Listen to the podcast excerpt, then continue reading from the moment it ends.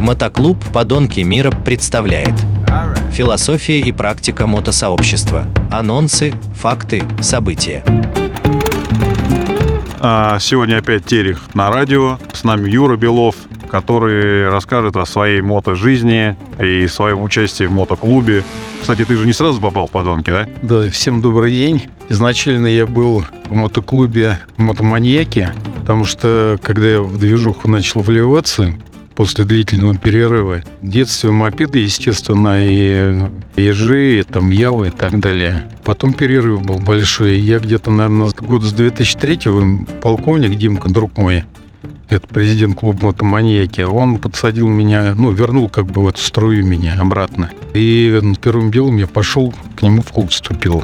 Он меня позвал, и я пришел. Вот. А покатавшись плотненько с подонками, я понял, что для меня подонки – это как семья, и он значительно отличается от других мотоклубов, потому что это всегда веселье такое безудержное, без э, быдлячества, веселье, которое воспринимает не только там мотобратья, но и окружающие люди, потому что все как бы веселье, оно такое на грани, вот, но никого не обижающее. Поэтому, прокатавшись, наверное, года три с подонками, я понял, что мне с этим клубом по пути.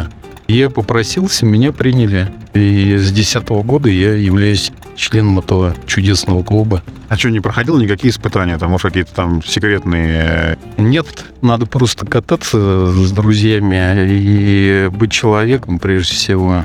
Но испытательный срок проходят все, все, кто вступает к нам в клуб. И я считаю, это правильно. То есть у нас нет там авторитетов каких-то безоговорочных. Потому что жизнь показывает, что люди проявляют себя в таких не очень благоприятных качествах именно в дороге. Когда ты тусуешься, это все нормально. Как только ты э, выпил, открываются всякие низменные качества человека. Вот. И это очень здорово отсеивает приходит много людей, которые с именем, и все равно проходят испытательный срок. И не все проходят, и не все... Хотя вроде известный человек, да? Да, и не все проходят, и мало того, что не все даже в стремящиеся принимают. Потому что у нас жесткие отборы, я считаю, это очень правильно.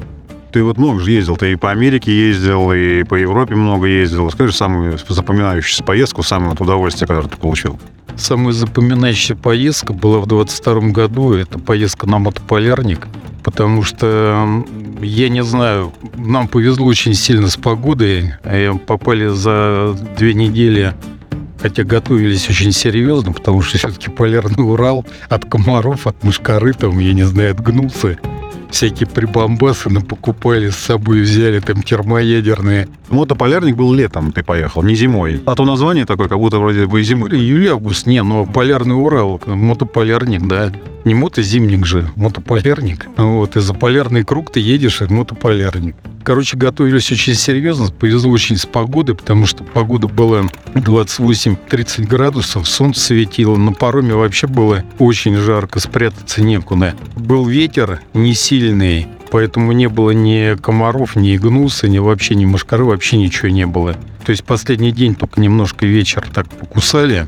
Я помню, знаешь, это Леха, Леха э, брат, оставил э, палатку открытой, и когда ложиться спать стал, это последняя ночь, там на месте была, на поляне, залезает в палатку и такой, блин, здесь столько мушкары, полная палатка, короче. Я туда закинул к себе этот э, электрический фумигатор, чтобы поубивать и повыгонять этих комаров. Спать залег, э, минуты три прошло, наверное, и э, ну, кашель пробил. Ну, потому что фумигатор работает, и я этим дышу. Ну, в общем, не суть. Поездка была вообще потрясающая. Сами люди, живущие на севере, мотоциклисты, которые участвовали в этой поездке, ну, очень порадовала поездка.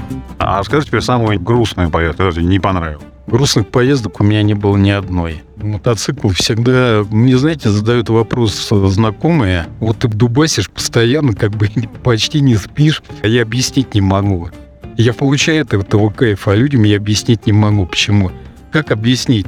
Дорога, уходящая вдаль, туман над дорогой, аисты, сидящие там на столбах в своих гнездах, да, ну это же кайф вообще, как это солнце восходит, да, там, и становится теплее, а ты только что замерзал. Ну, это объяснить невозможно, это надо попробовать. Ну ладно, для тех, кто еще только думает купить мотоцикл, расскажи там, а вот девчонки, Ой, от девчонок отбоя нет, я же сам красивый. понятно. Ну тогда расскажи, какие у тебя планы на этот сезон Э, На этот сезон пока только смутные планы на май. А вообще есть мечта большая съездить на Дальний Восток, ну, то есть до Владивостока и обратно в идеале. Но я боюсь, что пока работы это не получится. А Вот. Тогда надо, как Иваныч, бросать работу на лето всегда. У него почему 100, 100 профессий было? Потому что он каждую осень на мотоцикле ездить бросал э, и работал до весны. А весной бросал работу и ездил. Поэтому ты, в принципе, выбирай. Я так не могу. Я как брошу работу, так я нафиг не нужен буду. Поэтому я еще назад не придешь.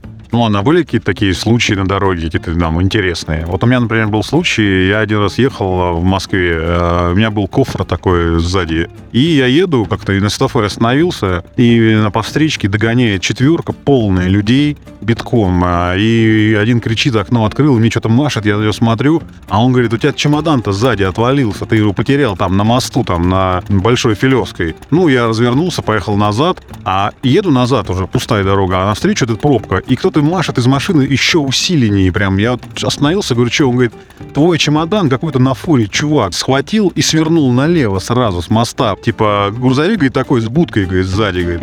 Типа гони туда. Еду, думаю, как я найду свой этот чемодан чертов? Вообще просто не понимаю. У меня там документы, какие-то вещи. Ну ладно, еду, еду, прям смотрю, повернул направо, правда, там еще проехал, там, не знаю, километр. И правда, какой-то грузовик какой-то с будкой, я его обгоняю, и перед ним стою, а водитель мне через окно показывает, типа, иди к пассажирской двери в э, кабине. Я подхожу, открываю, и точно мой чемодан там стоит. Я его забираю, и так, э, ну, прям для меня так неожиданно было, я молча. А он мне говорит, типа, а я-то еду, думаю, как я тебе чемодан отдам этот? И я вот так вроде молча взял, забрал, думаю, ну, козел. А потом сидел, думаю, забыл я морду ему набить. Ну, потом я долго вспоминал эту историю этих двух водителей, которые один по встречке ехал на четверке, второй там мне махал там. Ну, как бы вот есть все-таки люди ж добрые. Юр, скажи. Как раз вот эта поездка, вот полярник, когда мы возвращались обратно от, от Приобья до где-то э, первый город, где э, ну, поселок, населенный пункт, где можно заправиться топливом, это Нягань. И дальше я точно помню, что 200 километров заправки не будет. Вот, съезжаем, мы ехали, ехал я обратно с Баламутом из Алькашей. И мы остановились в Нягане, я говорю, здесь последняя заправка. А вот э, Баламут такой раздвинул навигатор, а он по его навигатору ехали, он был первый.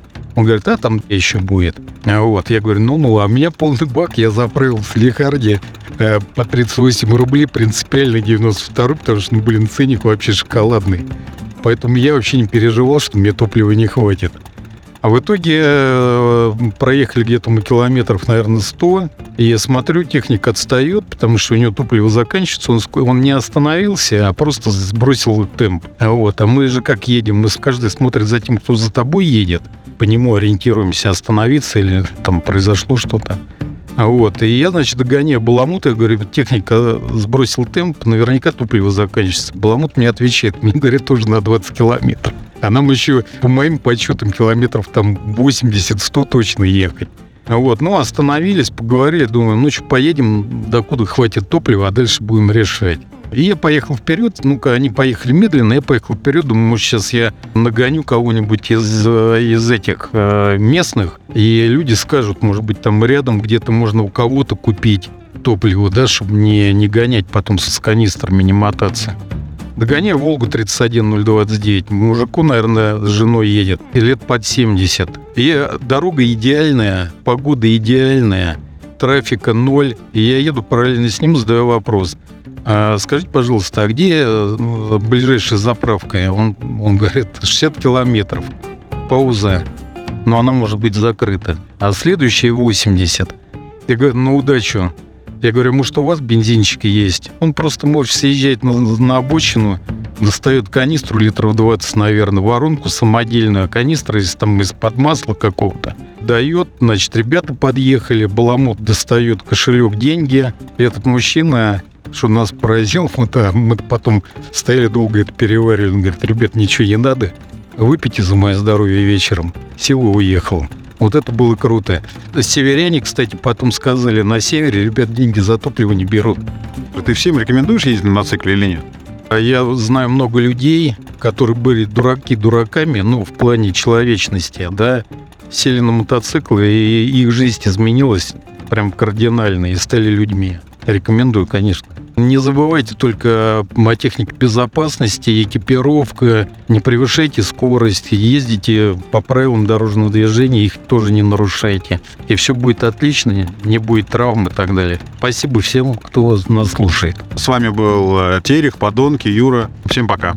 Мотоклуб «Подонки мира». Философия и практика мотосообщества. Анонсы, факты, события.